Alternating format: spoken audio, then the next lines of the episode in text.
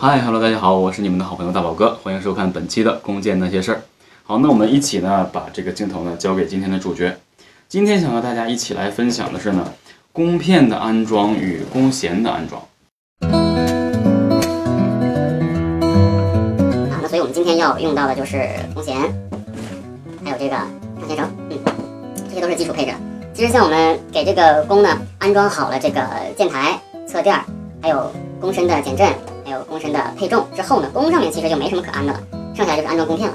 那弓片上的减震呢，我们已经都安装好了，根据自己的一个习惯的呃这个安装的呃数量，包括位置啊都安装好了。接下来呢，就想跟大家说一下弓弦。那这个弓弦其实还是蛮有说法的，很多人可能尤其是新手认为这个弓弦啊，好像说并没有说我们这些硬件设备这么重要。其实我们想想，往往接触到剑最密切的这个东西，它就越重要。弓把可能有一个弓把就行，弓片大概还 OK 的就可以。但是弓弦它是直接接触到我们弓箭的，那么也就是说弓弦的好坏，包括回弹的速度，包括它本身的质量，呃，又或者说就是说它的价格啊，这个大家都知道，在网上可以买到这个弓弦，就是一分钱一分货，而且经常性的大家都知道应该买什么，我这里不给大家做任何广告。那我在这儿跟大家要说的弓弦是呃什么意思呢？我们打光弓啊要分多少股，就是这个弦要多少股数，我们可能有很多人不太清楚。正常来讲的话，打光弓。有两个可选择性，有十八股和二十股啊，呃，也有人选择用十六股，但是十六股多数这个打法呢有有说法，呃，简单来讲，你如果是打指符的啊，指符法，后续我跟大家说一下，我在这儿跟大家先先讲啊，就是如果你是打指符法的话，这个弓弦的股数可能尽可能要偏大一些，因为你在拉弦的时候不一定拉的是弦中心，所以弦的这个回弹的速度与回弹的精准度就会有一定的误差。那么假设说你是打指符的，而且幅度特别大。那么这个时候，如果你选择用了一个十六鼓的弦，那一是什么呢？呃，十六鼓的弦回弹的效能要低，也就是说它的初速可能会慢一些。再加上你指符法再打得大的话，可能这个效能会更加的小。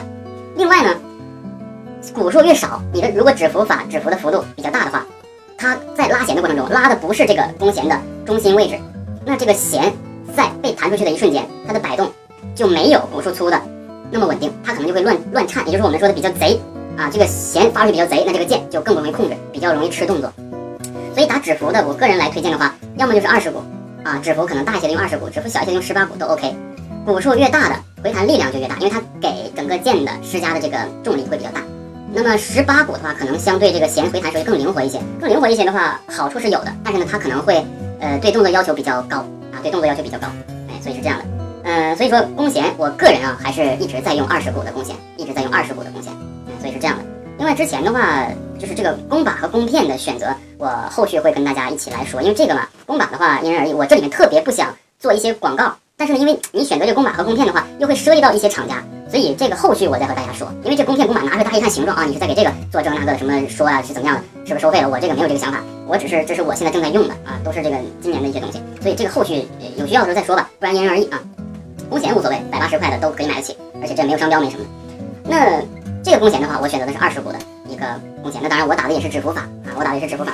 后续的话，我会跟大家在教大家一些基础的练习的时候，会跟大家简单的讲一下指符法的一个基础运用，包括调键的时候，调弓箭的时候也会跟大家说到指符法如何去调。嗯，那接下来呢，我们就要把这个弓片安装到我们的弓把上。在这里有一个小的问题，就是很多人说，这个打光弓啊，弓片是不是要反装啊？上面装到下面，下面装到上面。其实啊，问了好多大神，包括很多一直在打光弓的人，这极少数的人会选择反装。也只是说当时听了一些，呃，是什么什么言论，但正常来讲的话，反不反装根本没那个必要，完全没有那个必要啊。所以呢，我们正常按照这个，呃，上下片来安装。上下片，我相信，当然我这里说一下，因为有很多新手可能还不知道哪是上下片。当你把这个弓片拿起来，看上面的这个上面不有字吗？你这样拿起来看啊，这个字是正的，那你这样拿它一定是上片，因为下片想把字看正的话，这个片应该是向下的，所以上片下片我们就已经完全区分好了。那 OK，我们开始按照这个。安装弓片，安装弓片之后，我们就可以安装弓弦了。这个安装弓片，我相信我就不用跟大家说了吧。这有凹槽，还有这个卡扣，这边就一切都 OK 了。是按照它这个凹槽 OK 卡进去，这个上片就安装完了。然后呢，我们来安装这个下片。安装下片，同样的道理，非常简单。OK，这个上下片都安装完了，我们一会儿就可以转一下镜头去安装这个弓弦了。好，安装弓弦的过程呢，其实就是我想跟大家说的，教大家如何。呃，新手啊，如何来安装弓弦？如何来运用这个这个上弦绳？好，好，首先呢，拿到这个弓弦之后呢，我们会发现啊，这个弓弦它其实是有两个我们称之为弦耳，大家可以仔细看一下啊。我们把它抻直了看，看有一个大一个小，像兔耳朵一样，这个是大的，这个是小的，我们对比一下就可以看出来啊，一个大的，一个小的，这个大，这个小。那大家一定要记住啊，上弓片大，下弓片小，上大下小。OK，那我们现在呢，把这个弓先拿过来啊，这时候我们就应该切远镜头了。我这自己在录啊，没有更多机位，所以在这方便大家看一下。那么现在呢，这个上弓片、下弓片，上大下小，我们先确定一下哪一个是大的。先把大的这头，大的这头套在这个上弓片上，但是不要把它套到这个凹槽里，不要套到凹槽里，拿下来，拿下来，放在这个位置啊。然后顺着把这个下弓片，下弓片这个小的套进这个凹槽里面，凹槽里面。那么现在呢，就形成了这样的一个状态：上弓片的这个弦套在了一半，下弓片的这个弦正好已经套进了凹槽里面。OK，那大家一定要看好啊，我这边是上弓片，这边是下弓片。这个呢是比较通用的一个上弦绳。OK，有橡胶的这边看好啊，放到上弓片上，这样这样啊，然后顺着。把这一端套在下弓片上，哎，就形成了这样一个一个结果。那接下来呢，我们看好啊，这有一个胶皮，尽可能把它放到这个上弓片的梢的这个位置，然后我们用脚把这个镜头往下取一些啊。OK，我们用脚踩着这个上弦绳的中心位置。哎，这样方便一些，踩着中心位置，把这个橡胶尽可能推到这个位置，然后用手用手用力的去拉，拉的同时手去推你没有入槽的这个弓弦，一二走。OK，确定了，已经成功了，那我们就可以把这个拿下来。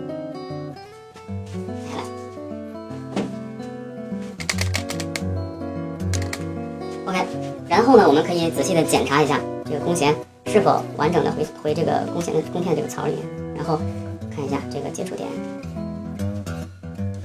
下弓弦是否有准确的回槽。那这个时候呢，我们就呃可以确定了之后，然后拉动这个弓，拉一拉，啊，确定一下，但记住千万不要空放啊。OK，这已经就呃完全安装完毕了。所以呢，这个就是如何来安装弓片和安装弓弦。